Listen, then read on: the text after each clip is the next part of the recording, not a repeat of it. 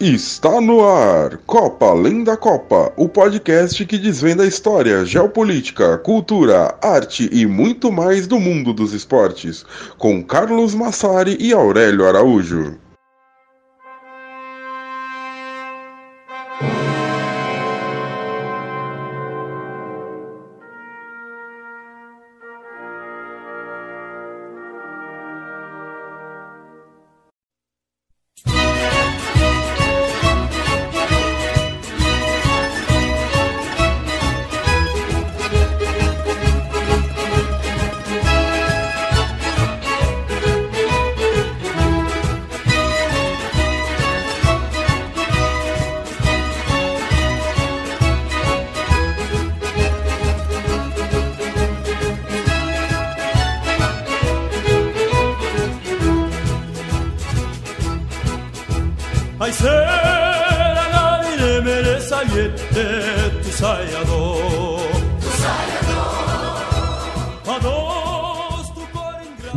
Boa tarde, boa noite para vocês que nos escutam. Chegamos com mais um episódio de Copa Além da Copa.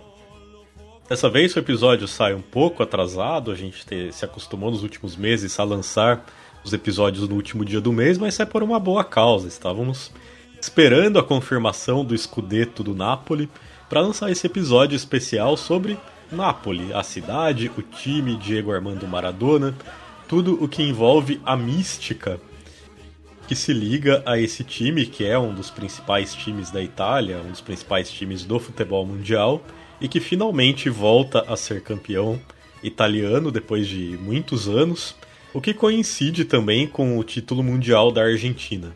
Enfim, esse é um episódio que a gente praticamente sai aqui do nosso plano terreno e chega a coisas sobrenaturais que se ligam ao futebol.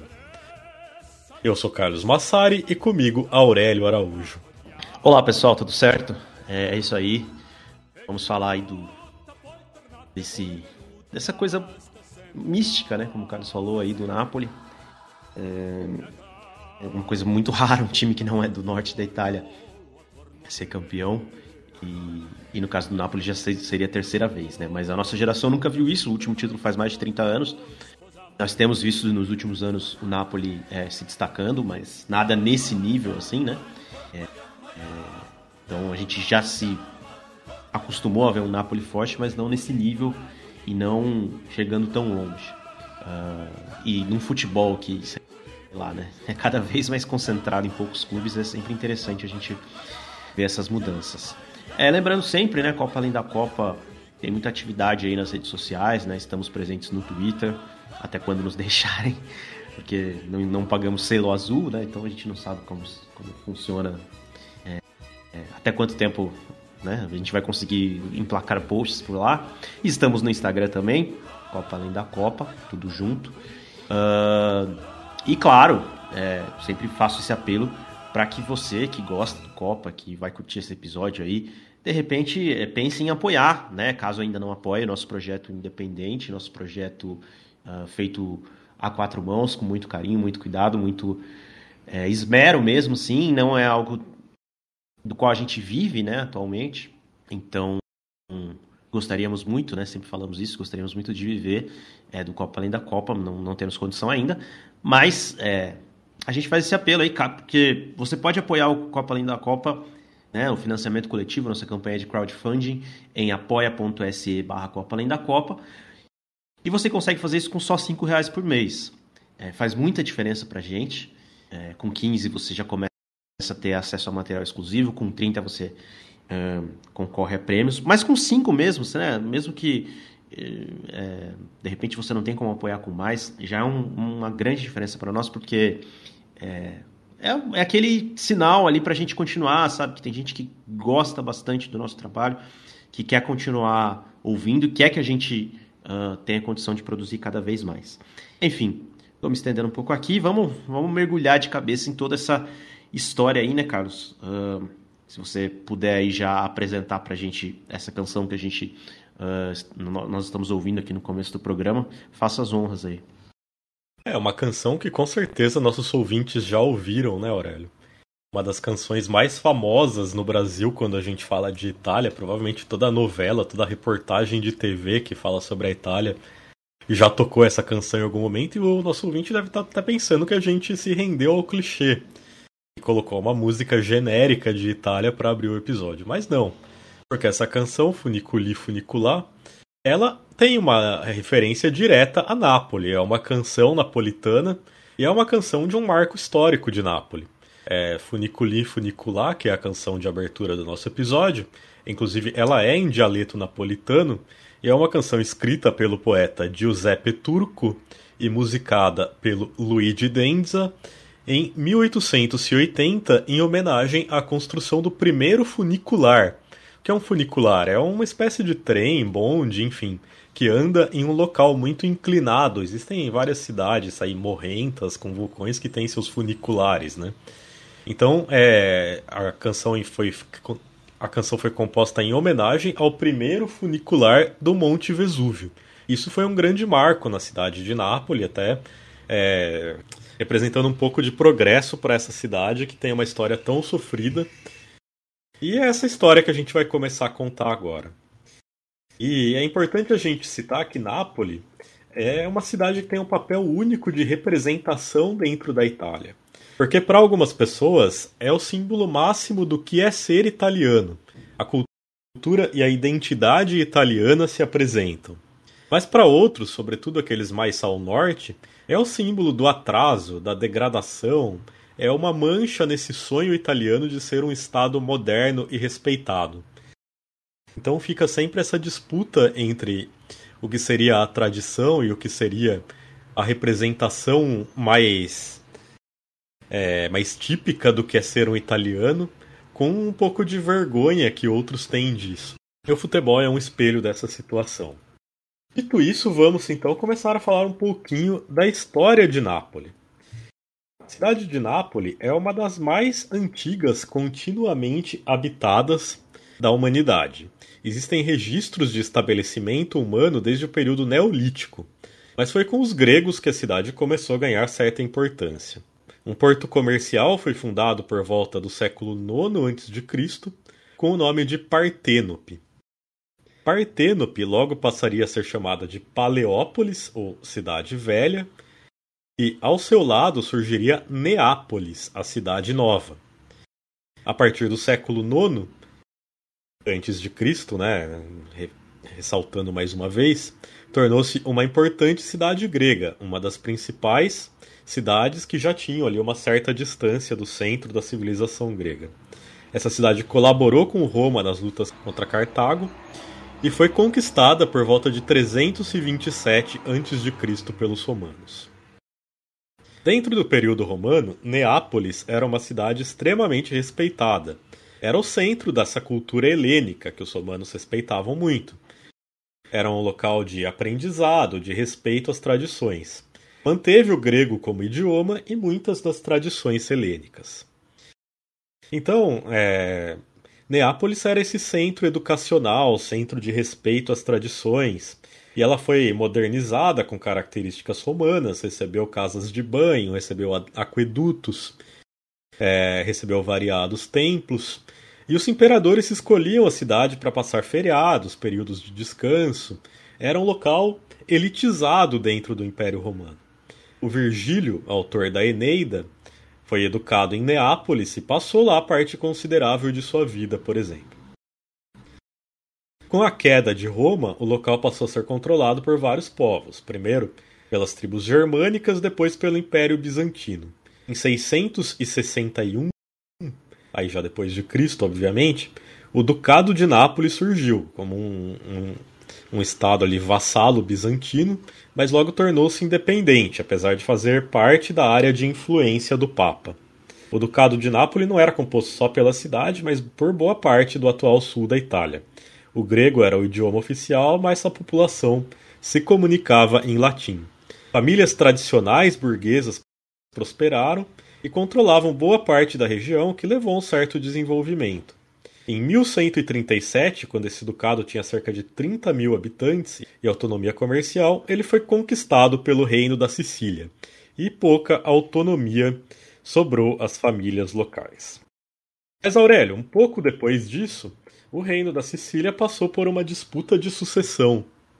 Exatamente, isso foi 52 anos após incorporar, incorporar Nápoles, né? no ano de 1189. É, e o Henrique VI, que era o Sacro Imperador Romano Germânico, saiu vitorioso da disputa e colocou uma casa germânica, os Hohenstaufens, Hohenstaufens creio, creio que se fale assim, no comando local. Né? Nesse período surgiu a Universidade de Nápoles, universidade de caráter secular, voltando a fazer da cidade um grande centro intelectual. Mas as disputas continuaram entre os germânicos e Roma, e em 1266 o Papa Inocêncio IV coroou Carlos I, um duque local, como rei da Sicília. E o Carlos I transferiu a capital do reino de Palermo para Nápoles, o que gerou uma secessão de reinos. Então, nessa, nesse período, o reino de Nápoles voltou a ter autonomia. E a separação ajudou a elevar Nápoles a um importante centro do Renascimento, atraindo tanto grandes artistas quanto mercadores de vários pontos da atual Itália. A cidade foi disputada pelas grandes potências, né? Uh, em 1501, por exemplo, o rei Frederico foi feito prisioneiro pela França, que tomou o controle do local. Mais dois anos depois, na Batalha de Garigliano, o controle passou para o Império Espanhol. E durante o período Habsburgo, Nápoles continuaria a posse do Império Espanhol, é, mas isso é algo que não atrapalharia o seu desenvolvimento. Tanto que no século XVII era a segunda maior cidade da Europa, estava atrás apenas de Paris. E grandes artistas como Caravaggio, é, filósofos como Giordano Bruno e poetas como Giambattista Marino escolhiam Nápoles para viver.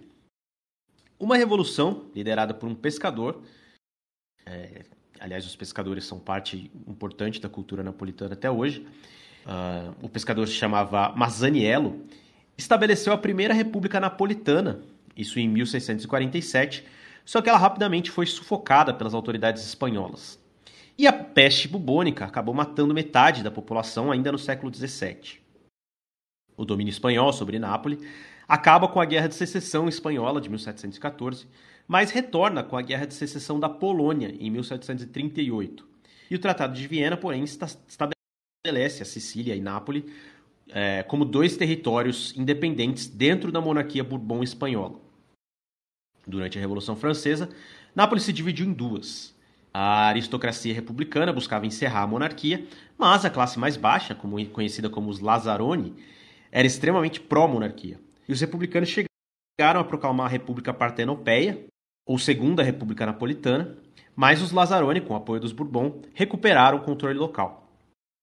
O Napoleão Bonaparte chegou a conquistar o reino de Nápoles, mas ao fim das guerras napoleônicas, Fernando IV, o rei antes mesmo da proclamação da Segunda República, recuperou o posto. Uh, no Congresso de Viena de 1815, houve mais uma vez a junção de Nápoles da Sicília, formando o Reino das Duas Sicílias, com a cidade de Nápoles como capital. Uh, esse local continuou desenvolvido e moderno, e aí em 1839, por exemplo, teve a primeira ferrovia da atual Itália.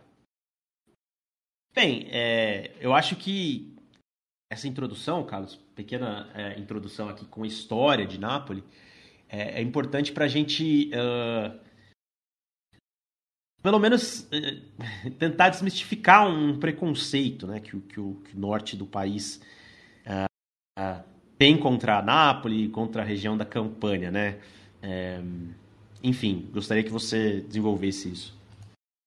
É, Aurélio, exatamente, porque é, Nápoles costuma ser representada como essa epítome de um sul da Itália que é pobre, que é pouco desenvolvido, é visto como sujo, perigoso em contraste com o norte rico, né? Inclusive, daqui a pouco a gente vai se aprofundar em tudo isso. E também no fato de que os torcedores dos clubes do norte sempre destilam xenofobia contra o Napoli, enfim. Mas a história da cidade é cheia de glórias, né? É exatamente isso que a gente acabou de ver. E a cidade foi em diversos momentos elite cultural da Europa. Então, é, o que a gente vai falar agora é pensar em como que essa transformação aconteceu. Como que Nápoles foi de elite cultural da Europa, de uma cidade tão respeitada, para uma cidade que, que sofre com toda essa xenofobia, que tem toda essa má fama, enfim, toda tudo que a gente conhece que a gente vai se aprofundar em breve. O que acontece? O momento chave da história é a unificação italiana. E como a gente sabe, a Itália é um país de unificação tardia, né? Ele existe de fato a partir do século XIX. Nápoles foi conquistada em 1861 como parte da Expedição dos Mil, liderada pelo Giuseppe Garibaldi. É, no momento da unificação italiana, Nápoles era a cidade mais populosa do que viria a ser a Itália. Mas a capital primeiro foi Turim, depois foi Florença, depois foi Roma. É, Nápoles estava muito longe, muito ao sul. Enfim, passou a ser praticamente abandonada pela coroa. Além disso, o Vítor Emanuel II, então rei da Sardenha, foi proclamado rei da Itália no momento da unificação. Existia uma enorme rivalidade entre o reino da Sardenha e o reino das duas Sicílias, do qual Nápoles era a capital. Isso também colaborou com o abandono do local. Era um momento de forte industrialização da Europa, pós Revolução Industrial, e Nápoles acabou abandonada. Tanto a indústria não chegava até lá, quanto o incentivo à agricultura caiu muito. A cidade foi tomada por uma onda de extrema pobreza, é, sem ter qualquer atividade econômica satisfatória. E aconteceu uma migração em massa, tanto para fora da Itália e da Europa, quanto para dentro da própria Itália. A estimativa é de que 4 milhões de pessoas deixaram a região de Nápoles do momento da unificação até o início do século XX. Enquanto isso, as áreas metropolitanas do norte viram um crescimento populacional avassalador. A população de Milão cresceu 103%, a de Turim cresceu 62%. Mas ainda assim, Nápoles continuava tendo uma altíssima densidade demográfica e, e continuava também a ser a cidade mais populosa da Itália o que sem condições básicas de higiene levava a constantes epidemias. Com a calamidade tomando conta da cidade, enfim, houve planos de mudanças. Né? A partir de 1889, aconteceu o chamado rissanamento, é, com a destruição das áreas superpopulosas e que tinham aglomeração de moradias, é, que era considerado a principal causa das epidemias e da extrema pobreza. Então, essas áreas superpopulosas é, foram destruídas e no local foram abertos as largas avenidas, né, estilo dos boulevards parisienses da época. Só que isso não resolveu o problema, né, devido à corrupção, ao fato dessa aglomeração urbana ser apenas parte da questão e não todo. Então o problema, na verdade, talvez até tenha piorado, porque as pessoas tiveram que se reorganizar em outros pontos de Nápoles que tinham ainda menos condições de receber todas essas pessoas pessoas foram para áreas mais distantes, de acesso mais complicado, e continuaram aglomeradas. Bom, continuando a nossa parte musical do episódio, Aurélio, agora a gente vai escutar a canção napolitana tradicional, Santa Lucia. É uma das primeiras canções da cidade a ser traduzida para o italiano na ocasião da unificação do país. Então ela foi traduzida pelo compositor napoliano Teodoro Cotral em 1849 e assim, ele não é o criador dessa música, mas às vezes isso se confunde, né? Só que ele fez apenas a versão para o italiano e com o arranjo mais famoso. Tanto é que essa música chegou a ser gravada por nomes como Enrico Caruso e Elvis Presley. Sua letra fala sobre a região de Santa Lucia em Nápoles, é à beira-mar, e nos transporta diretamente para lá. A gente vai escutar uma versão então dessa canção que foi feita pelo coral brasileiro Bevilacqua de São Paulo, para o Natal de 2021. E a voz do solista que a gente escuta é do Richard Bauer.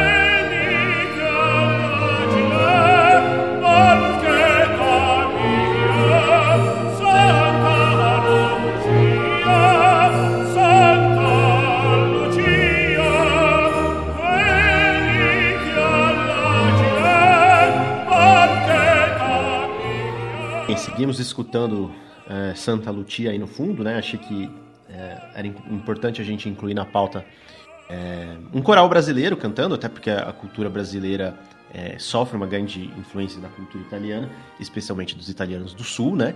Que por toda essa situação que o Carlos mencionou, é, são os italianos que mais migraram, né? Não só para o Brasil, mas como para o mundo inteiro.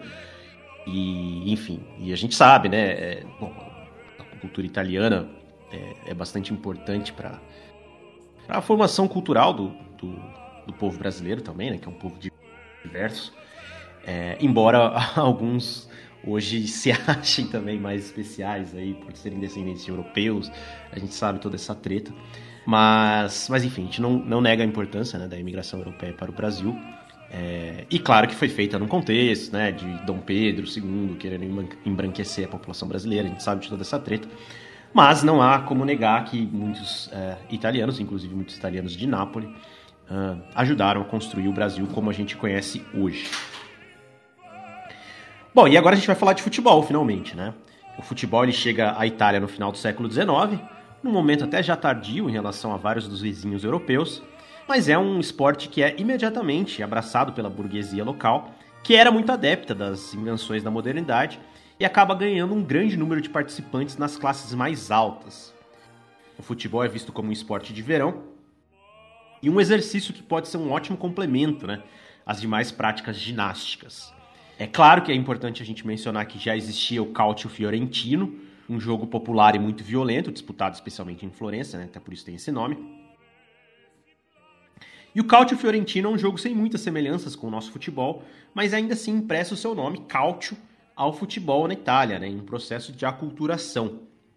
É, inclusive, né, italiano, é, é, curioso a gente dizer isso, porque de fato é uma das poucas uh, línguas que não tem alguma variação do nome inglês, né, futebol como, como palavra que faz referência ao futebol, né? Temos soccer também, enfim, que, que dá toda essa treta, né? As pessoas sempre comentam, ah, não é soccer e não sei o quê. É, no caso da Itália é calcio, né? E, e, referência, obviamente, ao calcio fiorentino. E em Nápoles, especificamente, o jogo chega em 1896. A primeira partida na cidade acontece no Campo de Marte, que era sede das corridas de cavalo locais, e colocou frente a frente o Reale Clube Canottieri Itália, formado por remadores e velejadores da cidade, contra um combinado de praticantes de outros esportes náuticos. Como é uma cidade portuária, né, a gente vê uma semelhança com alguns locais do Brasil, especialmente o Rio de Janeiro, nessa questão da introdução do futebol. É, ainda não houve, né, nesse, nesse primeiro momento, uh, o estabelecimento de um clube dedicado à prática do futebol na cidade de Nápoles, mas o esporte era praticado com certa frequência pelos remadores e demais praticantes de esportes náuticos. Inclusive, em 1901, um time chamado Virtus Partenopea participa de um campeonato, mas sem continuidade.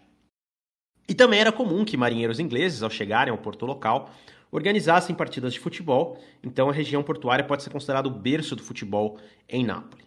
Em 1905, os jornais locais anunciaram o surgimento de um clube de futebol, o Football Club Partenopeu, mas que teve vida bastante curta, porque ainda em 1905 acontece um momento fundamental para o futebol napolitano, que é a criação do departamento de futebol do Reale Club Canottieri Italia. Um ano depois, esse departamento muda seu nome para Napoli Football Club. E o, o Napoli Football Club, veja aí a influência britânica que a gente estava mencionando, tem uma grande vitória ainda em 1905, quando enfrenta o time dos marinheiros do Arabic, um navio inglês, né? E esse time, é, ele, eles tinham, os marinheiros desse time tinham vencido Genoa por 3 a 0 alguns dias antes. É, então, o Napoli Football Club conseguir esse triunfo por 3 a 2 é, foi um, né, um, grande, um grande feito para o futebol napolitano da época que ainda engatinhava. Uh, outros clubes surgem na cidade no ano seguinte, mas a divisão política italiana era um fator limitante, porque o campeonato italiano na época ainda era regionalizado, né, disputado em grupos e sem a participação do norte. As equipes do Sul precisavam ou se enfrentar entre si em amistosos ou se limitar às partidas contra os marinheiros britânicos. O torneio mais prestigiado do sul da Itália no período que antecede a Primeira Guerra Mundial era a Lipton Cup, que teve sete edições entre 1909 e 1915, com o Napoli Football Club vencendo duas é, e o Palermo Football Club sendo campeão das outras cinco. Os estrangeiros do Napoli Football Club formaram uma cisão em 1911, saindo para criar um segundo clube, o Internazionale Napoli. E foi nessa mesma época que, após as, as associações esportivas napolitanas criarem a sua própria federação, a Naples International Sports Union, de novo, né, claramente uma, uma influência aí de marinheiros britânicos, de, de cultura britânica, a Federação Italiana então decidiu permitir a participação dos clubes sulistas é, no seu campeonato. Antes eu tinha mencionado que, que era um campeonato sem os times do norte, né? Eu me enganei, era um campeonato sem os times do sul, obviamente. O campeonato italiano é, ainda tinha um formato todo regionalizado, foi suspenso para a Primeira Guerra Mundial, e aí, ao fim da Primeira Guerra, o número de clubes, número de clubes da Campânia, que é a região onde fica Nápoles, claro, subiu de dois, né, que eram o Napoli Football Club e a Internazionale, para seis. E os dois mais tradicionais tiveram sérias dificuldades nas primeiras edições e voltaram a se fundir. Surgiu então o Internapolis, o Inter Naples, talvez, né, seja mais, porque Naples é o nome de Nápoles em inglês, né? E é em 1926, ou seja, já na Itália fascista, é, que o Inter Naples muda de nome e se torna Associazione Calcio Napoli. Primeiro porque Inter Naples era um nome com anglicismos, né, como eu acabei de mencionar, que não era bem visto pela cúpula fascista, extremamente nacionalista. É, a gente viu esse processo acontecer em outros países, como a Espanha, por exemplo. E segundo porque é, poderia lembrar, claro, a Internacional relacionado ao comunismo. Né? Então o nome Inter Naples não era muito bem visto, não. E o Giorgio Ascarelli, que era um jovem industrial que tinha herdado a presidência do Inter Naples, percebeu que o futebol tinha se transformado em um fenômeno de massa e que teria um grande papel no mundo a partir dali. E aí ele é o primeiro presidente oficial do Napoli que tem sua história moderna oficialmente considerada com a mudança de nome para Associazione Calcio Napoli em 25 de agosto de 1926. Portanto, vocês veem aí que o Napoli ainda não completou 100 anos, embora esteja é, próximo né, dessa data, né, daqui a três anos. Bem, Carlos, é, sobre esse período, né, é importante a gente é, ressaltar um, que o fascismo, claro, tem um grande papel, não só na mudança do nome aí do Inter Naples, mas numa série de, de alterações e, e modernizações pelas quais o, o futebol passou nessa época, né? fascismo reorganizou completamente o, o, futebol italiano a partir da Carta de Viareggio, que foi publicada em 1926. Na sociedade fascista, tudo precisava ser organizado a partir do Estado. E o futebol, que já era o esporte mais popular da Itália, é, não fugia disso. O campeonato italiano foi organizado em duas divisões e os jogadores passaram a ser profissionais, só para citar duas grandes mudanças.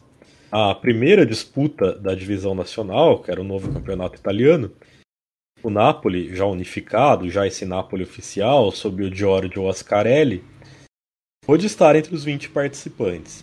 Era a temporada 1926-27, até antes, né, apenas os clubes do norte da Itália disputavam o torneio, e com o fascismo querendo usar o futebol como espaço para a promoção de sua ideologia, era necessário mobilizar todo o país. Então, por isso que três clubes do Sul foram admitidos, entre eles o Napoli. Só que a campanha foi desastrosa.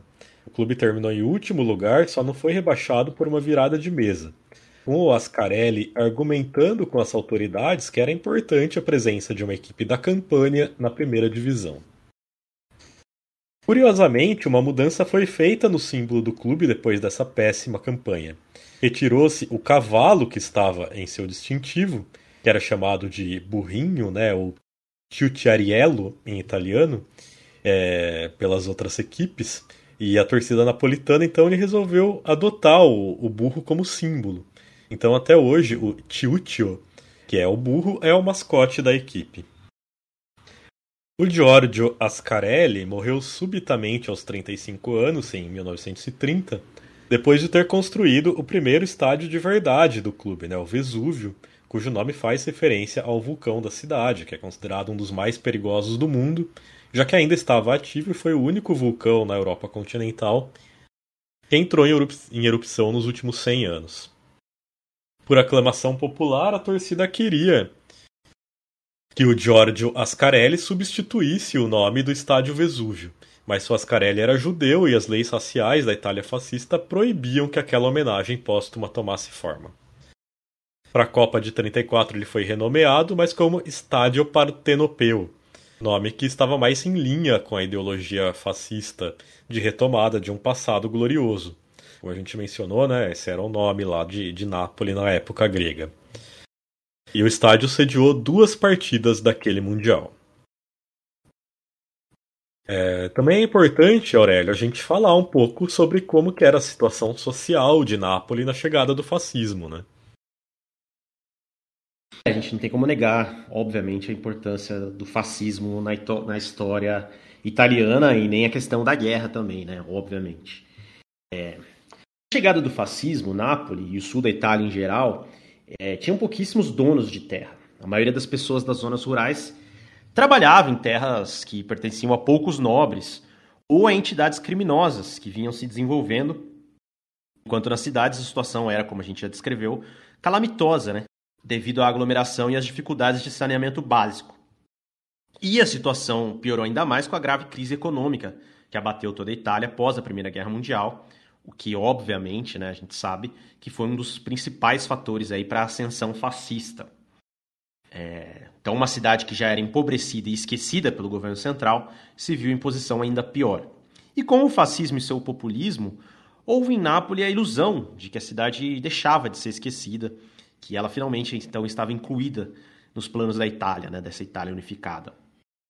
E a cidade viu a construção de vários prédios modernos, segundo, seguindo a arquitetura fascista, que primeiro representavam uma busca pelas glórias passadas da Itália, arquitetura imperial, e depois mudou para um estilo mais racionalista.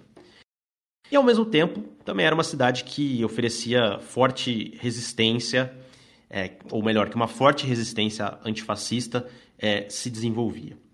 Uh, Nápoles, né, como eu mencionei sobre a questão da guerra, né, na Segunda Guerra Mundial, talvez tenha sido a cidade mais destruída de toda a Itália, é com certeza uma das cidades mais bombardeadas.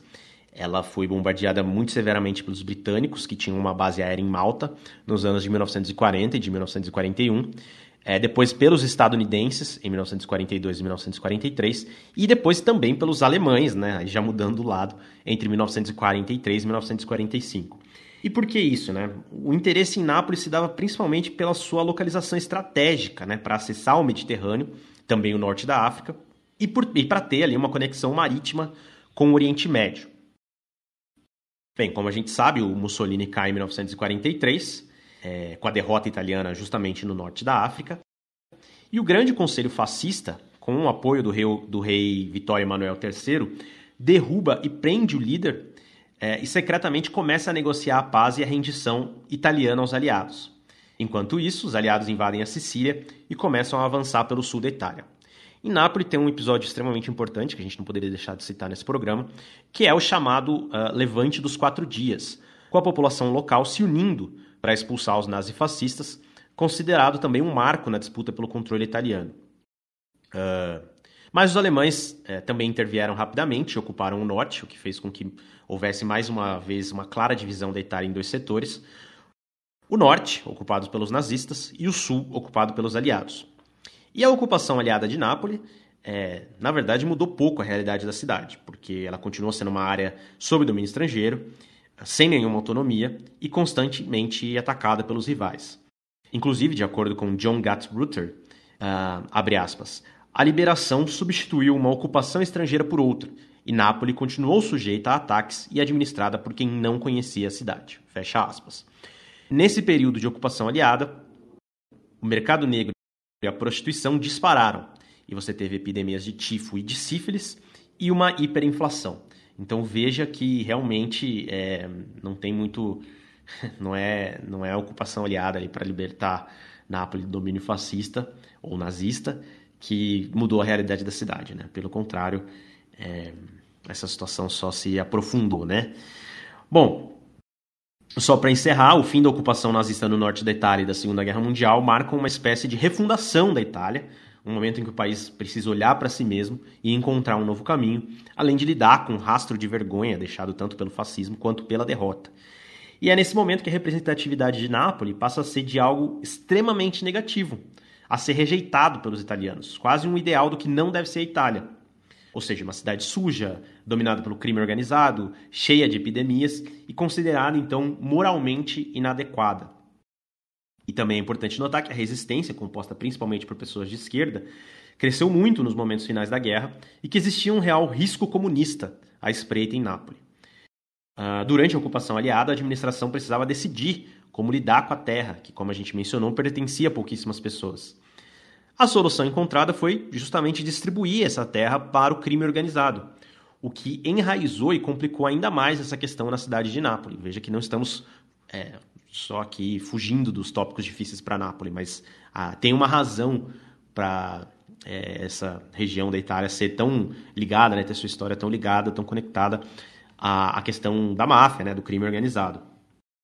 Inclusive, como diz a, a, a reportagem de Michael McCann no The New Inquirer, é, abre aspas, os aliados precisavam escolher entre as duas forças dominantes do momento quem teria o poder, os comunistas ou os chefes do crime.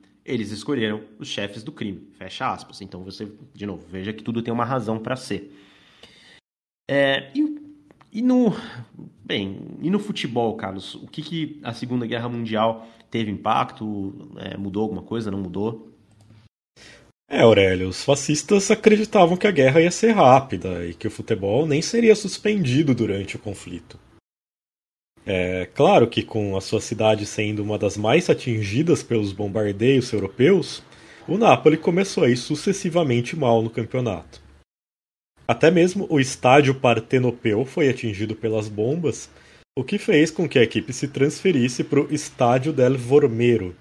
Esse estádio chegou a ser utilizado pelos nazistas para prender cidadãos napolitanos antes de enviá-los para a Alemanha. Isso foi uma das causas do levante dos quatro dias. Por isso, depois da guerra, ele passou a ser chamado é, de Estádio della Liberazione, né, o Estádio da Libertação. Em 1941-42, o Napoli foi rebaixado pela primeira vez para a segunda divisão e não conseguiu voltar na temporada seguinte. Em 1943, pelas dificuldades financeiras e tudo o que envolvia a situação, o clube acabou encerrando as suas atividades. Aí, em 1944, nasceram dois clubes distintos: a Società Sportiva Napoli e a Polisportiva Napoli, que em 1945 voltaram a se fundir com o nome de Associazione Polisportiva Napoli. Só em 47 que o nome antigo, né, o Associazione Calcio Napoli, foi retomado. E outro fato relevante é que, ao contratar da Fratese, um pequeno clube da região, o uruguaio Roberto La Paz, revelado pelo Penharol, o Napoli teve o primeiro jogador negro a atuar na história da Série A italiana. Isso aconteceu em 1947. Aí os anos seguintes foram de pouca relevância do clube no contexto do futebol italiano, com rebaixamentos e poucas glórias.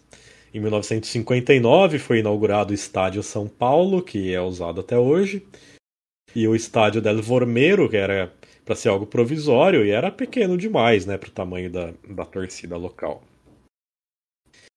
Apesar de modesto, o Napoli ainda conseguiu um grande título em 61-62 que foi a sua primeira Copa da Itália, tornando-se uma das únicas equipes a levar o troféu sem estar na primeira divisão do país. Em 64, cheio de dívidas, o clube decidiu se tornar uma sociedade por ações e assumiu o nome atual, Società Sportiva Calcio Napoli. No final dos anos 60, a família Lauro, que tinha influência no clube desde os anos 30, se afastou e deu espaço a Corrado Ferlaino. Ele equilibrou as finanças do Napoli e permitiu a equipe a competir pelo Scudetto. Então teve um terceiro lugar em 70-71 e outro em 73-74. Em 74-75, um vice-campeonato italiano. Faltou pouco para o título em todas essas ocasiões. O clube venceu sua segunda Copa da Itália em 75-76. O Corrado Ferlaino foi o sócio majoritário do Napoli entre 1969 e 2000, e ao longo desse período esteve à frente como presidente em diversas oportunidades.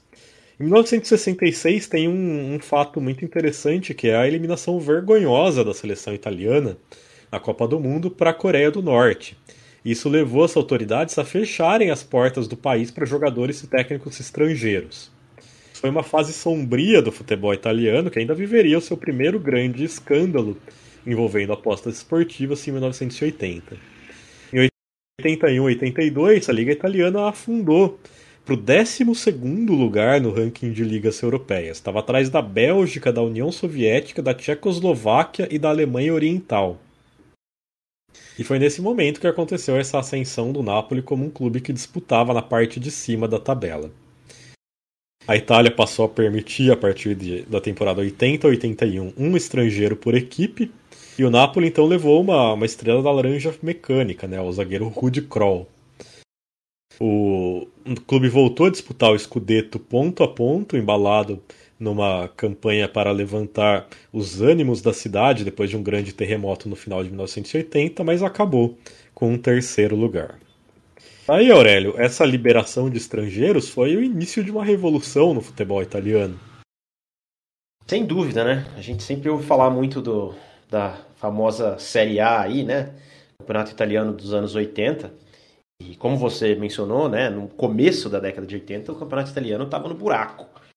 Mas então foi só a liberação de, de estrangeiros né, que, que serviu para revolucionar o futebol italiano? Não. É, você teve também uma demanda pela liberação de publicidade no futebol, para além das placas ao redor do campo. Inclusive, no final dos anos 70, alguns clubes já começaram a usar patrocínio nas camisas e a Federação Italiana se viu obrigada a liberar totalmente essa prática nos anos subsequentes. Então a Itália foi um pouco pioneira nisso, né? E se os anos 70 ficaram conhecidos na Itália como os anos de chumbo, né, pela intensa crise econômica e pela disputa política bastante violenta, aí, né, com atos é, violentos, com atos é, terroristas mesmo, é, por grupos de extrema direita, extrema esquerda, é, os anos 80 seriam um ponto de virada. Isso porque uma série de reformas econômicas, como o fim da indexação dos salários, derrubou a inflação de 20,6% em 1980 para 4,7% em 1987. O norte da Itália, é claro, é, se beneficiou mais é, desse boom econômico, impulsionado também pelo aumento nas exportações, com várias pequenas e médias empresas na área de roupas, uh, produtos de couro, sapatos, móveis, joias e ferramentas florescendo na Itália desse, desse momento.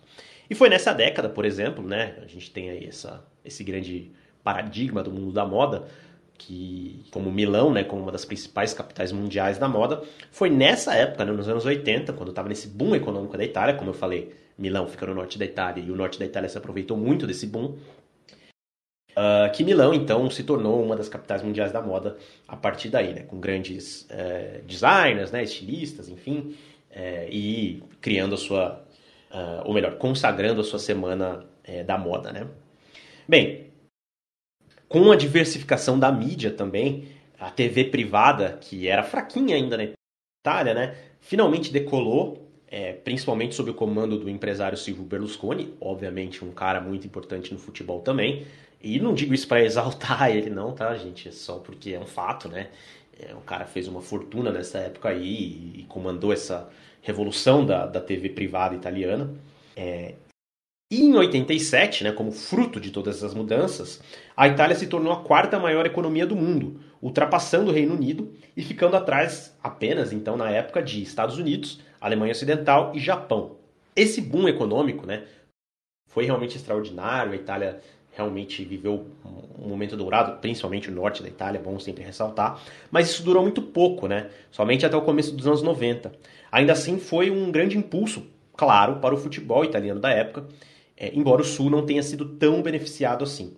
A conquista da Copa do Mundo de 82 e a abertura dos estrangeiros por equipe na temporada 82-83 começavam a anunciar uma era de ouro para o futebol italiano, e o Napoli ainda assim flertou com rebaixamento no início da década, mas ele seria uma das equipes que, mesmo estando no Sul, surfaria o auge dessa, dessa onda com a contratação uh, de um estrangeiro específico.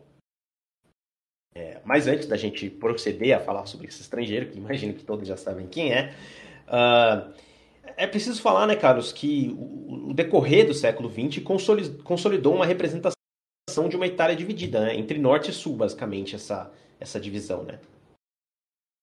É, exato, né? Esse é um momento que você tem esse norte rico, com cidades modernas e desenvolvidas, e o sul mais pobre, ainda mais agrário, rural, com problemas com crime organizado, com desemprego, com problemas graves também na cidade, enfim. E não é à toa que é, que existe então esse conceito, inclusive, de separatismo do norte italiano, né? Que é um conceito ligado à extrema direita, é, mas ele existe desde mais ou menos aí do final do, do século XX, né? Da década de 80, 90. Existe até a declaração de independência, né? Da chamada República da Padânia. Isso não teve um efeito prático, e inclusive o partido Lega Nord depois teve seu nome modificado só para Lega, né, visando uma maior aceitação popular. Ele tem sua origem exatamente nessa busca pela divisão definitiva da Itália em duas. E uma pesquisa de 1996 mostrava que 52% dos italianos do norte considerava que a separação seria vantajosa, ou seja, é, era uma coisa bastante generalizada, assim. Apesar de hoje ser um conceito muito ligado à extrema-direita, você vê que tinha uma aceitação muito grande. E além desses problemas com desemprego e com o crime organizado, a partir da década de 80, Nápoles passou a ter uma nova situação muito grave que também se tornou uma arma constante aí das equipes do norte contra o, o time da cidade, né? Na xenofobia e nos cantos nos estádios, que é a crise do lixo. O subúrbio de Pianura, no, no oeste de Nápoles, era a sede de um lixão que recebia enormes quantidades de lixo não só do sul como de toda a Itália. E ao ter a sua capacidade esgotada e recebendo tanto lixo comum quanto lixo tóxico, ele precisou ser fechado. Isso causou um grande problema de falta de lugar para depositar o lixo. É, em 96, Nápoles precisou decretar estado de calamidade pública devido ao acúmulo de lixo pela cidade. A solução prometida pelo governo é, envolvia ali a, a, construção de incineradores, mas até 2010 só um tinha sido entregue. E a cidade teve diversas crises enormes com lixo, isso até tempos recentes. Assim, não é nenhuma questão separada em Nápoles hoje em dia. Enfim, voltamos a Maradona. Porque Maradona ainda não era Maradona quando chegou ao Napoli. Né? A gente já tem um programa, o episódio 34, que fala só sobre o Maradona, né? A gente fala ali sobre a questão da, da, da Copa de 86, tudo que envolve essa conquista histórica. É, a gente fez esse, esse programa quando o Maradona faleceu. Mas, enfim, é, a gente fala bastante, por exemplo, nesse programa sobre a passagem dele pelo, pelo Barcelona, que foi seu ponto de entrada na Europa nos anos 80. E a gente conta que, que isso foi uma coisa ali meio frustrada, né? Ele não correspondeu às expectativas nessa época. Ele já não tinha correspondido às expectativas da seleção argentina defendendo seu título na Copa de 82. E ele não correspondeu nem um pouco às expectativas do Barcelona, e o Barcelona que apostou nele como um grande trunfo. O Maradona ficou meses parado por ter contraído hepatite e ele teve várias brigas com o Josep Luiz Nunes, que era presidente do Barcelona. Depois ele teve uma lesão grave por uma pancada de um defensor do Atlético Bilbao, o Andoni Goicoechea. E na partida que marcou o reencontro entre o Maradona e o Goicoechea na semifinal da Copa do Rei 83 e 84, ele foi um dos pivôs de uma grande batalha campal entre as equipes e acabou suspenso por três meses. Então, Aurélio, em 1984, o Barcelona estava desesperado para vender o Maradona. É, a gente sabe que hoje em dia pensar nisso é, é muita loucura e tal, mas na época fazia sentido, né? O Corrado Ferlaino aí que você mencionou, né, que é o, talvez aí o grande cartola da história do Napoli, junto ao Giorgio Ascarelli, né, mas claro que ainda muito mais lembrado, até pelo, pelas conquistas, é, fez uma, ao Barça uma proposta de amistoso, isso a gente conta né, no episódio sobre o Maradona que você mencionou, para que a Itália ali pudesse ver de perto o Maradona jogar, né? Ainda era um jogador já conhecido, embora tivesse essa passagem frustrante pelo Barcelona. É...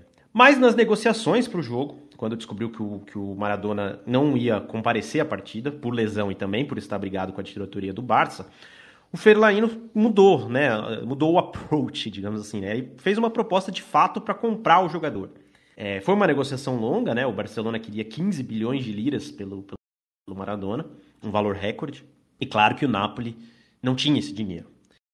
O futebol italiano atraía cada vez mais estrangeiros e a sorte dos napolitanos é que as vagas, né, pra, limitadas para estrangeiros, uh, tornava eles a opção mais atraente para o Maradona, porque as principais equipes do norte já tinham seus dois estrangeiros, o Napoli é que não tinha ainda.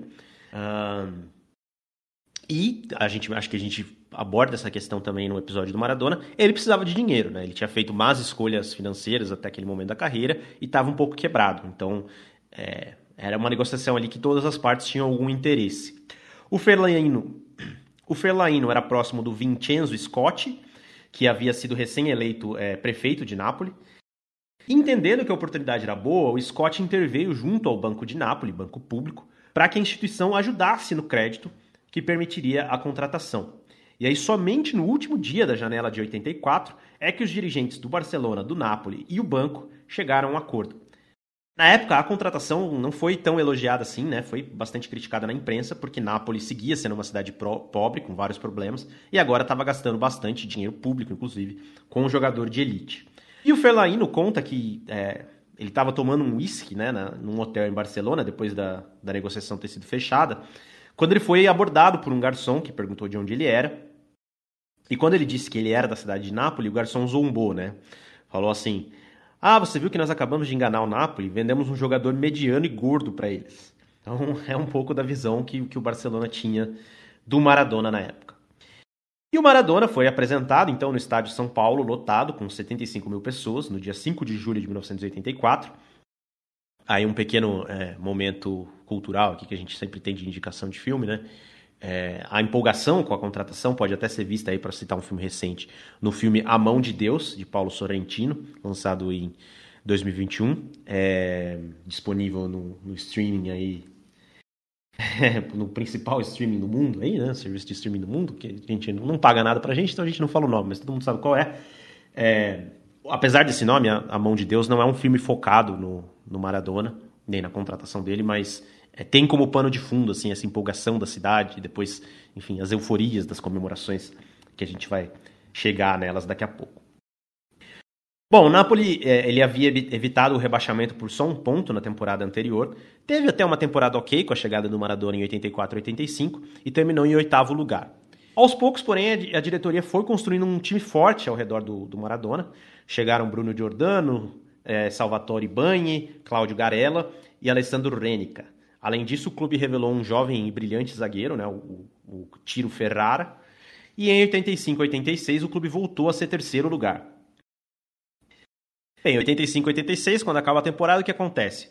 Chega o verão italiano, claro, e o Maradona brilha e arrebenta na Copa do Mundo de 86 e leva a Argentina ao seu segundo título mundial, né? sua grande Copa, a Copa de 86. Então, quando o, o, o time do Napoli retorna para a temporada de 86 e 87, você tem altas expectativas, né? Você tem o grande jogador do mundo jogando em Napoli. E aí a diretoria traz é, outros reforços, né? Como o lateral Giuseppe Volpetina, o meia Francesco Romano e o atacante Andrea Carnevale. O Napoli começa aquela temporada perseguindo a Juventus e ultrapassa ela numa vitória histórica em Turim por 3 a 1 no final do ano de 86.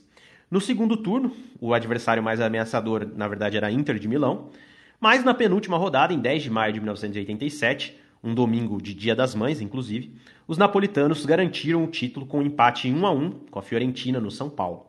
É um título histórico, obviamente, né? nenhum clube do sul da Itália tinha é, vencido o campeonato até então. E uma faixa foi exibida na torcida que dizia: A história queria uma data. 10 de maio de 1987. Ou seja, estamos aí quase completando é, mais um aniversário do primeiro escudeto do Napoli na temporada 86-87. A festa, é claro, virou a madrugada na cidade. No dia seguinte, até apareceu uma faixa sobre o cemitério de Poggio Reale, que é o principal cemitério de, de Nápoles, é, que dizia: Vocês não sabem o que perderam. O Maradona já era campeão mundial com a Argentina, mas os argentinos já tinham ganhado o título mundial sem ele. Por mais que seja uma atuação super exaltada, né? É, não dá para dizer que o Maradona fez algo inédito com a Argentina. Mas no Napoli ele fez, né? Porque o Napoli nunca tinha ganhado o campeonato italiano.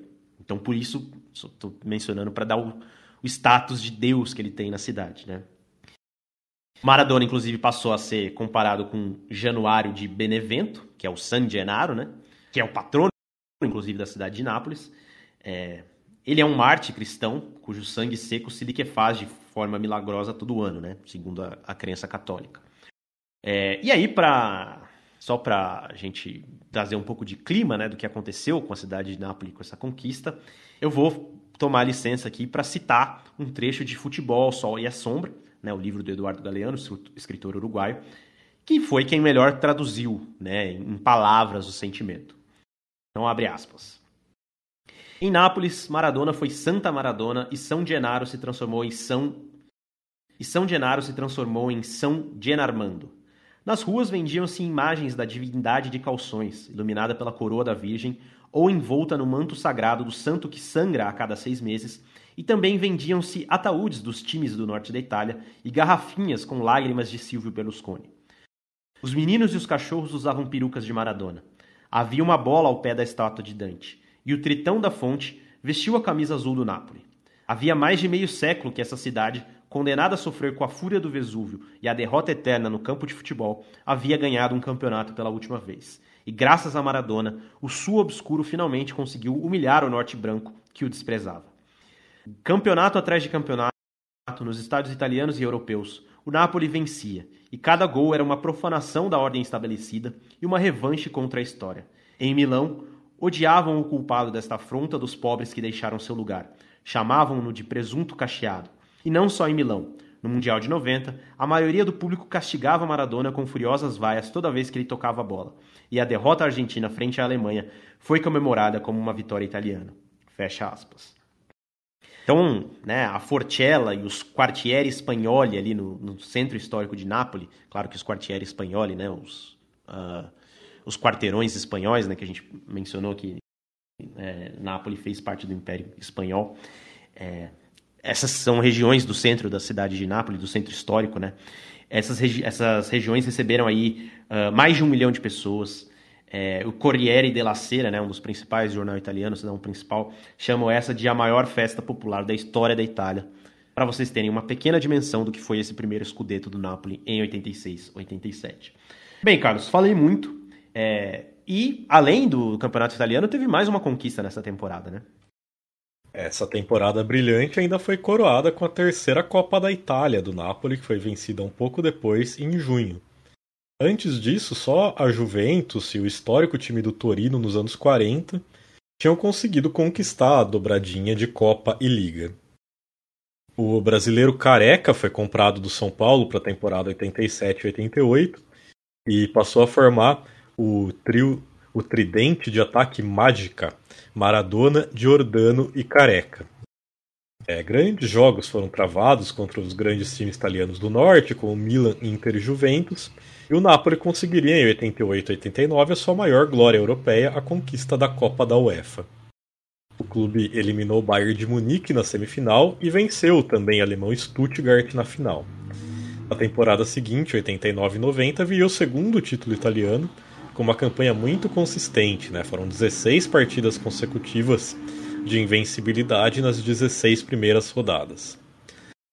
Na pausa para a Copa de 90 aconteceu o episódio mencionado pelo Galeano, né? Itália e Argentina se enfrentaram, né? se classificaram para jogar essa semifinal que seria disputada em Nápoles, no estádio São Paulo, uma dessas grandes ironias do destino, né? No auge de Maradona ali, não já no auge, mas durante é, o brilho de Maradona. É, Itália e Argentina disputando uma semifinal de Copa do Mundo em Nápoles. E o Maradona já estava há seis anos na Itália e ele disse que sabia que os napolitanos iam torcer pela Argentina, já que eram esquecidos pela Itália, que ele era um napolitano de verdade. O estádio em geral torceu pelos italianos, mas havia aqueles que Maradona tinha conseguido conquistar. A gente falou também sobre essa situação no episódio 34, mas o relevante aqui é que o Maradona entendeu o sentimento napolitano de ser humilhado e atacado pelos italianos do norte, que tinham seu senso de superioridade e grande xenofobia com o sul. E ele soube usar isso a seu favor. Na volta da Copa, o, o Napoli atropelou a Juventus por 5 a 1 na Supercopa da Itália é, mas o Maradona começou a adentrar a fase decadente da sua carreira e foi pego no exame antidoping em 91, testando positivo para cocaína, e pegou 15 meses de suspensão. É claro que o que ele fez nunca foi esquecido, e quando ele morreu no final de 2020, em questão de dias, o estádio São Paulo foi renomeado como Diego Armando Maradona. Voltando então aqui à parte musical do episódio, a banda austríaca Opus lançou em 1984 a música Live is Life, sem ter ideia de que ela um dia se tornaria icônica para o Napoli. Um dos vídeos mais famosos do Maradona é a magia do seu aquecimento na Copa da UEFA em 1989, antes da semifinal contra o Bayern de Munique. No vídeo registrado na ocasião, Maradona faz magia com a bola, mostrando lances de pura habilidade, sem parecer estar querendo impressionar, apenas se divertindo ali no momento. E o som que tocava no Estádio Olímpico de Munique era essa canção, que depois virou habitual nos jogos do Napoli e por isso agora a gente a escuta.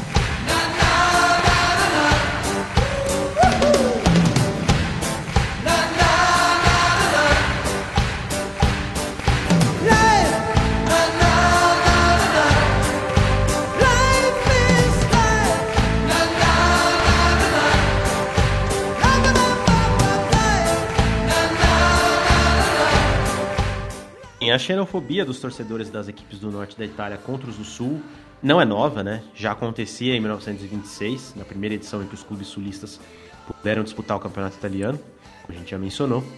E naquela ocasião o país já era bastante dividido. E o nível de industrialização do norte muito maior que o do sul. O sul ainda tinha sua economia baseada na agricultura e na pecuária, que também levava a acusações nortistas de que os sulistas eram ignorantes.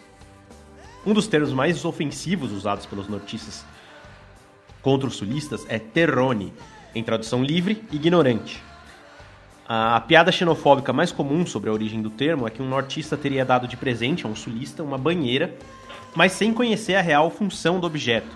Ele é, encheu ela de terra e usou para cultivar uma horta em vez de tomar banho.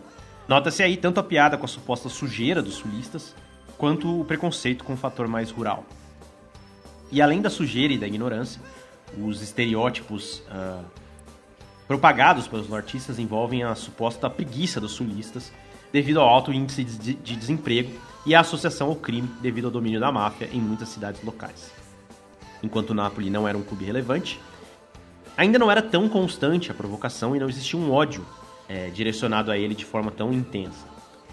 É a partir do início da década de 80, com o Napoli forte, o estrelato de Maradona, então que as coisas mudam.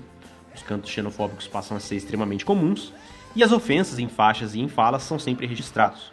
O Diego Maradona, mesmo branco, já sofria com sons de imitação de macaco quando enfrentava principalmente equipes com torcidas mais ligadas historicamente à extrema-direita, como a Lazio, a Inter e o Elas Verona.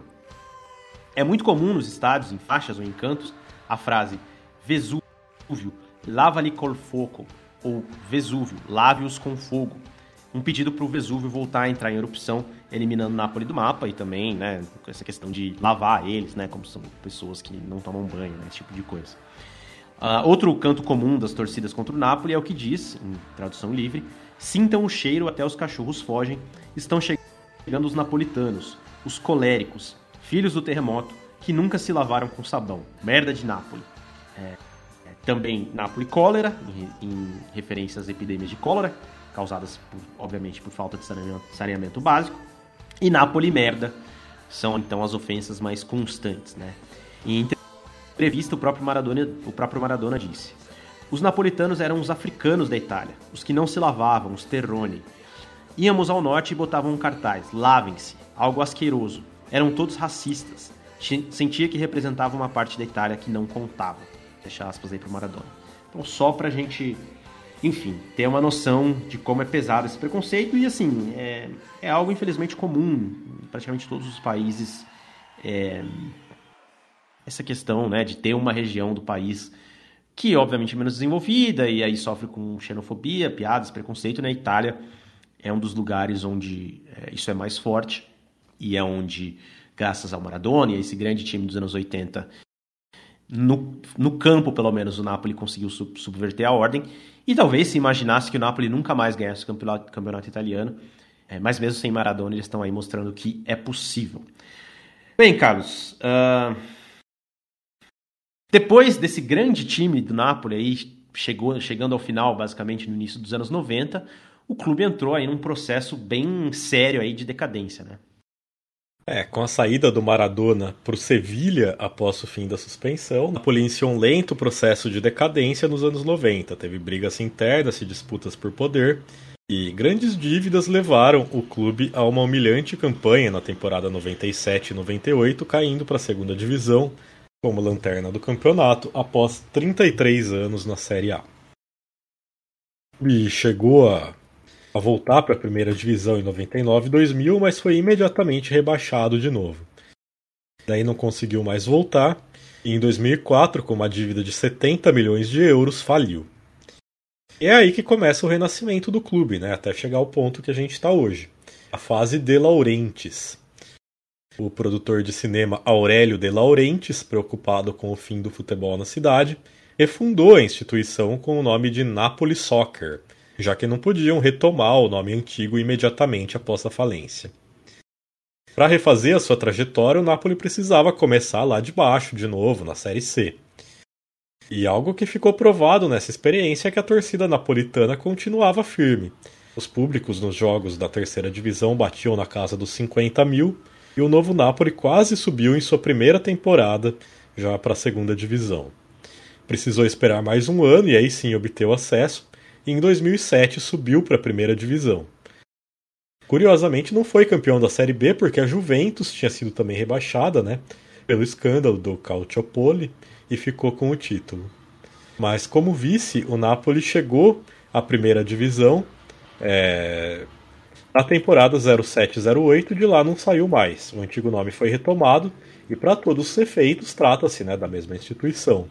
Tem toda a história ali, como a gente disse, a data oficial do Napoli de, de fundação remete a 1926. Nas 16 temporadas subsequentes, o Napoli só terminou na metade de baixo da tabela em 2008 e 2009. Por quatro vezes desde então foi vice-campeão italiano. Na busca de retomar a tradição de Maradona, apostou em jovens talentos sul-americanos como o argentino Ezequiel Lavezzi e o uruguaio Edinson Cavani.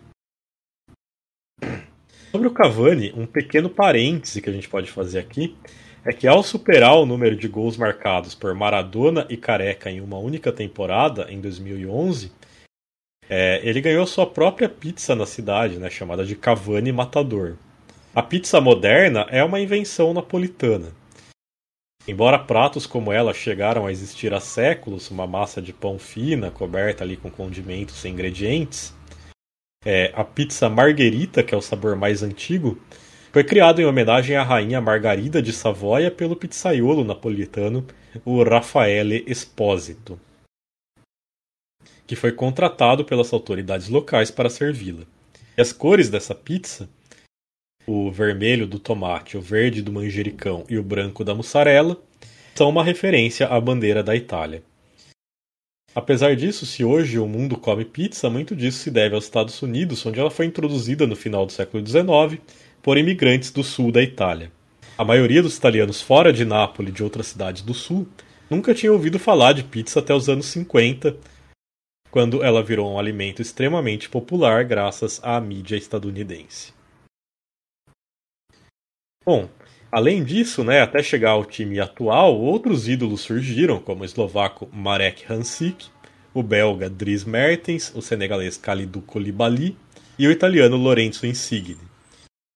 É, desde então, o clube dobrou seu número de Copas da Itália, foram outras três conquistas, somada às outras três anteriores.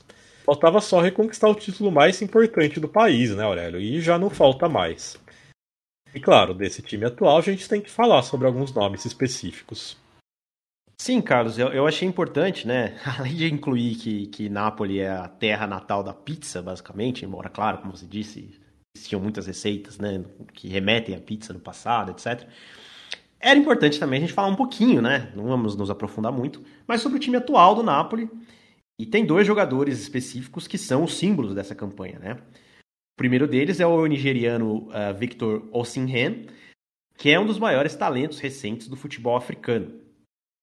O Osimhen foi criado na região sudoeste da Nigéria e carrega esse sobrenome, né, que na língua Essan ou Ishan, que é um dos mais de 500 idiomas falados na Nigéria, significa Deus é bom.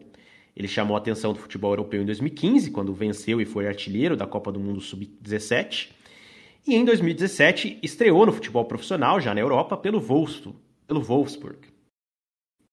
Embora ele já tivesse feito também sua estreia na seleção da Nigéria, ficou de fora da Copa de 2018. Ele estava lesionado na época, claro que ele era muito jovem ainda, né? tinha ali 19, 20 anos. E a Nigéria fez uma má campanha, né? foi eliminada na primeira fase. Ele disputou 14 jogos com a camisa do Wolfsburg, mas não conseguiu marcar. E as más performances e lesões também levaram ele ao modesto Charleroi da Bélgica, primeiro por empréstimo e depois em definitivo. Lá sim ele conseguiu se destacar, marcou 20 vezes em 36 jogos e garantiu uma transferência a outro clube maior, né, o Lille da França. É, mais uma vez fez uma boa temporada, dessa vez na França, né? Recebeu inclusive o prêmio de melhor jogador africano do, do campeonato francês. E isso garantiu a ele uma nova transferência ao Napoli. Veja aí que o Napoli tem uma certa tradição né, de pegar jogadores é, que ainda são jovens, mas que, enfim, estão teoricamente não cumprindo a sua a, a expectativa né, que se tem deles. É, e, re, e, fazer esse, e reerguer esses jogadores, né, fazer eles brilharem. É, a, a transferência do Osimhen para o Napoli valeu 70 milhões de euros em 2020 que na época foi o preço mais caro pago por um jogador africano na história e continua sendo, claro, uma das maiores contratações envolvendo um jogador uh, do continente africano. No Napoli, claro, ele seguiu desenvolvendo futebol, mas não esqueceu as raízes dele também, porque na primeira vez que ele marcou um gol pelo clube italiano, durante os protestos pelo fim do SARS, né, o Esquadrão Especial Antirroubo, que é uma unidade da polícia nigeriana conhecida pelos seus métodos violentos, o Osimhen é, exibiu uma camiseta, uma camisa, né, pedindo o fim da brutalidade policial em seu país. E aí, nessa brilhante aí temporada do, do Napoli, mais uma vez voltando a conquistar o campeonato italiano, mas também é, chegando mais longe já chegou na história, né, nas quartas de final da Champions League, depois foi eliminado pelo Milan. É, vai fechar, né? Deve fechar o campeonato é, italiano como artilheiro. Eu digo deve fechar porque a gente está gravando isso antes do campeonato terminar, mas ele tem um bom número de gols à frente, e a não ser que aconteça alguma zica aí, depois vocês se acontecer, vocês mandem mensagem, mas ele vai ser o, o artilheiro do campeonato italiano. É um jogador é, bastante chave aí do, do, do, time atual do Napoli. E não é o único, né, Carlos? Temos um outro caso aí que aí envolve futebol e política mesmo, para ele vir parar no Napoli, é, que vem de um país, assim, tanto quanto exótico em termos de, de futebol, né? É, Aurélio, quem imaginaria que a gente veria um craque georgiano ser decisivo né, em um momento como esse tão histórico. Inclusive, fazendo um parênteses aqui então, né, eu também gostaria de recomendar um filme, um filme georgiano, né, que se chama O que nós vemos quando nós olhamos para o céu, é um filme que tem bastante referências ao futebol também. Se eu não me engano, é, vou até conferir aqui rapidinho enquanto a gente está gravando aqui. É... Esse filme ele estava disponível na, na MUBI, não sei se ele ainda está. MUBI que a gente fazia muita. A gente a outro serviço de streaming ali, a gente não, não citou o nome, né? Mas a MUBI a gente ainda tem a esperança que, quem sabe, um dia a gente receba esse patrocínio. Sim, ele está disponível ainda. E, e, é um filme que tem muitas referências ali ao futebol também. É, a, inclusive a própria seleção argentina então, um filme muito bom e que tem bastante essa demonstração de que os georgianos sim gostam muito de futebol. Mas enfim, a história fascinante aí é do, a do georgiano Kivitcha Kvaratskhelia, que é um ponta esquerda que veio parar no Napoli quase que por acidente e se revelou um promissor jovem jogador, né? E inclusive recebeu o apelido de Kvaradona. É, o Kvaratskhelia é, ele veio de uma, uma família futeboleira da Geórgia. Né? O seu pai, o Badri, foi jogador profissional e chegou a defender a seleção do Azerbaijão. Depois ele se tornou técnico, mas teve uma carreira curta por um problema de coração que o impediu de ficar à beira do campo. Seus dois irmãos também são fanáticos por futebol e um deles, que hoje tem 13 anos, também quer se tornar um jogador profissional. Até aí, né, uma típica história do Cáucaso. O Kivaratskelia estreou como profissional no seu país natal pelo Dinamo de Tbilisi, principal clube da Geórgia, e que teve seu período de destaque nos tempos da União Soviética também, vencendo duas vezes o título nacional. Como ele era talentoso e promissor, o, o Kivara estreou logo aos 16 anos no profissional. Mas é, a falta de espaço num clube maior fez com que ele migrasse para o Rustav, recém-chegado recém à primeira divisão da Geórgia, onde ele pôde atuar por mais tempo. E de lá, como boa parte das promessas georgianas, foi levado por empréstimo ao clube da Rússia, o Lokomotiv Moscou, que não viu muito futebol nele, considerando muito mirrado e com pouco físico de jogador. O único gol que ele marcou pelo Lokomotiv em sete partidas foi contra o Rubin Kazan, outro clube russo, e quando o Lokomotiv anunciou que ia se desfazer do jogador, o Rubin Kazan então propôs ali um contrato de cinco anos com o Kivara. Logo na estreia ele marcou contra o seu ex-clube, em julho de 2019, e no Rubin Kazan ele se reencontrou, foi eleito por duas temporadas o melhor jogador jovem do campeonato russo e chegou a valer 30 milhões de euros com a camisa do clube. Só que um choque na carreira do jogador foi quando é, começou a guerra, né? A, a Rússia invadiu a Ucrânia no começo de 2022 e para muitos georgianos o modo de agir russo é exatamente igual ao de 2008, quando a Rússia invadiu a Geórgia também com o temor de que o país entrasse para a OTAN. Como nos oblasts de Donetsk e Luhansk, na Ucrânia, os russos dizem estar defendendo as regiões da Ossétia do Sul e da Abcásia, onde há a maioria étnica russa, de agressões do governo central da Geórgia. Para os georgianos, anos, não há clima que justifique um jogador do país permanecer jogando na Rússia. É, após o que é visto né, como mais uma guerra de agressão do Vladimir Putin contra um de seus vizinhos. Como a gente sabe, a FIFA e a UEFA suspenderam a Rússia de seus sistemas futebolísticos internacionais e os jogadores estrangeiros pertencentes a clubes russos tiveram sua saída facilitada.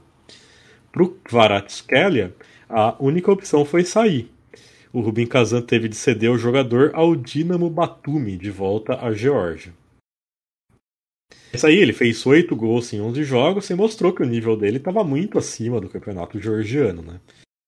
Na corrida para levar o jogador, o Napoli se deu melhor, com uma, com uma oferta de 12 milhões de euros, e o resto é história. Bom, Aurélio, é, para a gente finalizar aqui a parte final do, do nosso programa, né? É, vamos só fazer aqui o panorama, dizendo inclusive que Nápoles segue enfrentando os problemas de sempre. É, sempre bom a gente fazer aí um, apanhado atual, né? Que o título de futebol é maravilhoso, mas os problemas existem e continuam, né? Apesar de ser uma cidade com PIB alto, um importante porto, um destino turístico valioso, principalmente devido a atrações em seus arredores, como as ruínas de Pompeia, a cidade segue sofrendo com a crise do lixo. Ela tem uma altíssima taxa de desemprego, estimativas que colocam aí essa taxa em cerca de 28%, e tem o crime organizado instaurado nas entranhas da sociedade, infelizmente. Da mesma forma, a xenofobia continua e se fez presente na campanha do título, né, nessa campanha atual, um exemplo que ficou famoso foi o da torcida do Milan, no jogo da, das quartas de final da Champions League, levando uma faixa com o endereço é, Via Rafaela Stasi 4046, que ao ser colocado no Google indica um estabelecimento chamado Aqua e Sapone, ou Água e Sabão. Mais uma vez dizendo que os napolitanos são sujos e não tomam banho. Mas é uma cidade vibrante, que, como Maradona definiu uma vez, é como se fosse estrangeira dentro da própria Itália. Mencionamos na abertura do episódio né, que para alguns esse é o verdadeiro espírito italiano e de certa forma existe um certo orgulho por trás disso. Diego Maradona morreu em 2020 e agora vê, ou pelo menos alguns acreditam que vê, né? Em sequência, né? Uma coisa meio mágica assim mesmo.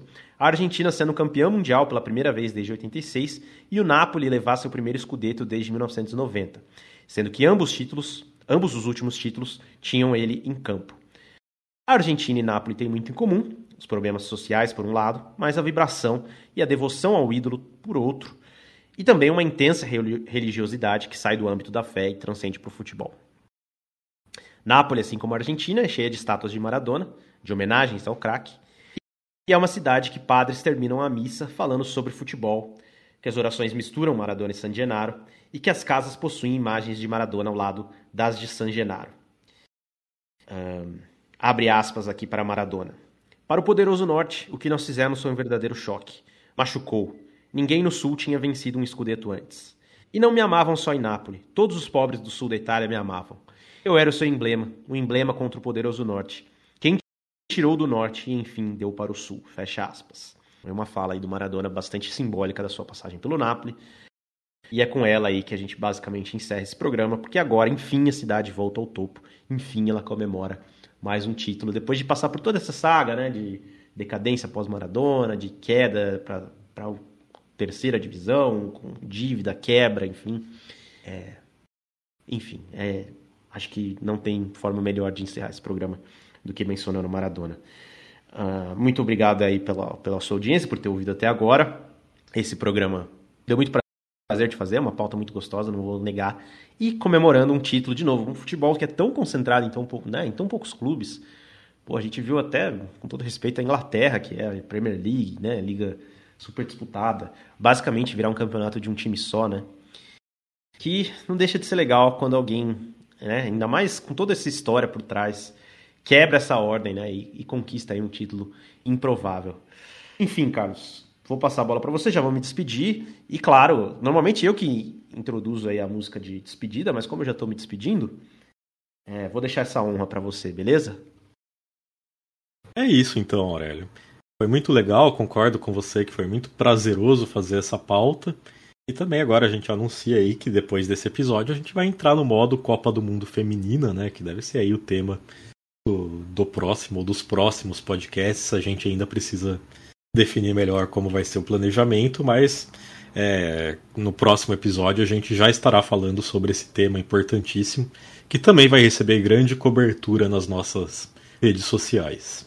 É, não se esqueça de seguir a gente no Twitter, arroba Copa Além da Copa, seguir a gente no Instagram, Copa Além da Copa. Se você gostou do que você ouviu, se você gosta do nosso trabalho em geral, por favor, assine a nossa campanha de financiamento coletivo, apoia.se barra Copa Além da Copa. 15 reais por mês você já recebe um texto exclusivo mensal, 30 reais por mês você participa do sorteio de um brinde todos os meses. E também agora nós temos as lives semanais, né? Estamos participando das lives semanais do Na Bancada. Então é, se inscreva no canal do Na Bancada no YouTube. Então, para fechar o programa, Vamos tocar a música que serve como hino do Napoli, né? O Surdato Namorato, que se traduz como O Soldado Enamorado.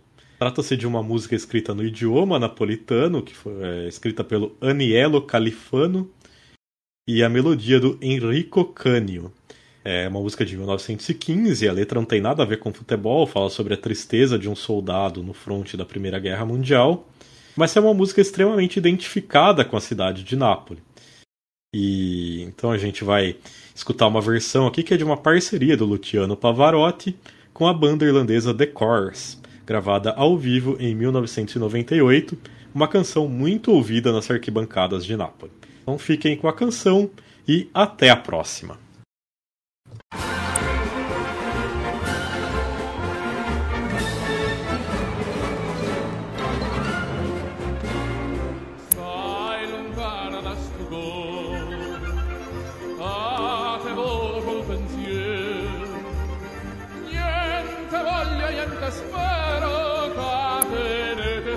Fianco a me. Sì, sicuro Cristo è amore, come so sicuro te. Oh, oh, oh, Cristo cuore si prima amore e prima l'ultimo sarà per me